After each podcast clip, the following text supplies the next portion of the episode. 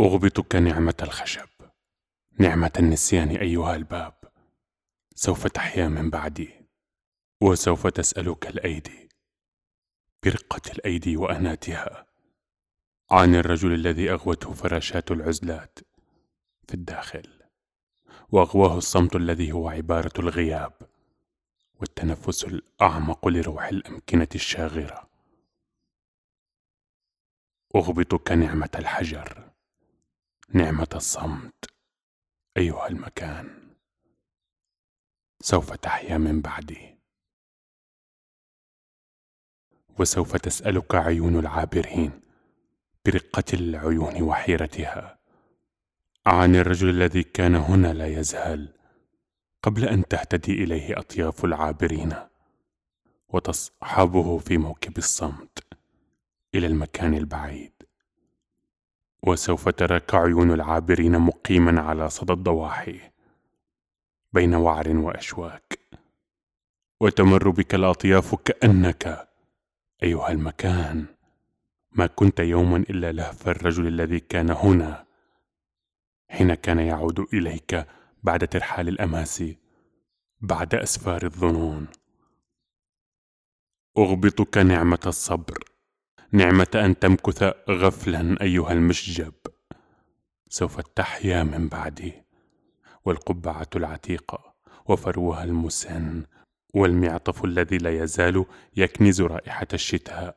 لن تحمل عصاه بعد اليوم ولا سترته المتعبة وسوف تقف في الركن بين العتبة وباب الردهة ولن يأتي زوار الليل ولن يأتي زوار الصباح ولن يأتي أحد إلى عنادك البني الداكن إلى حضورك النحيل الذي يضاعف الشعور من حولك.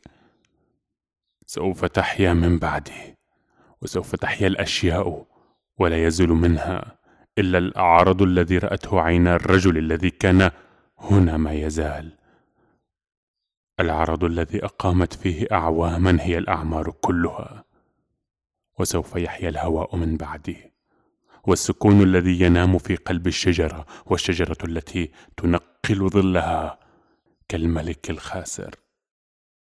وسوف يحيا الكلب الجاثم فوق حر الظهيرة والحصان الذي يجر العربة وحوذيها الضرير والسلحفاة والضفدع والغراب والدوري والهدهد. وسوف يحيا الوقت العاثر والأرملة والموظف والشاعر وصانع العجلات. وسوف يحيا الرجل الرجل الذي كان هنا ولا يزال من بعدي مرة في كل عام في 13 آب 1955 يترك باقة من الزنبق فوق الحجر الأملس لوحشته.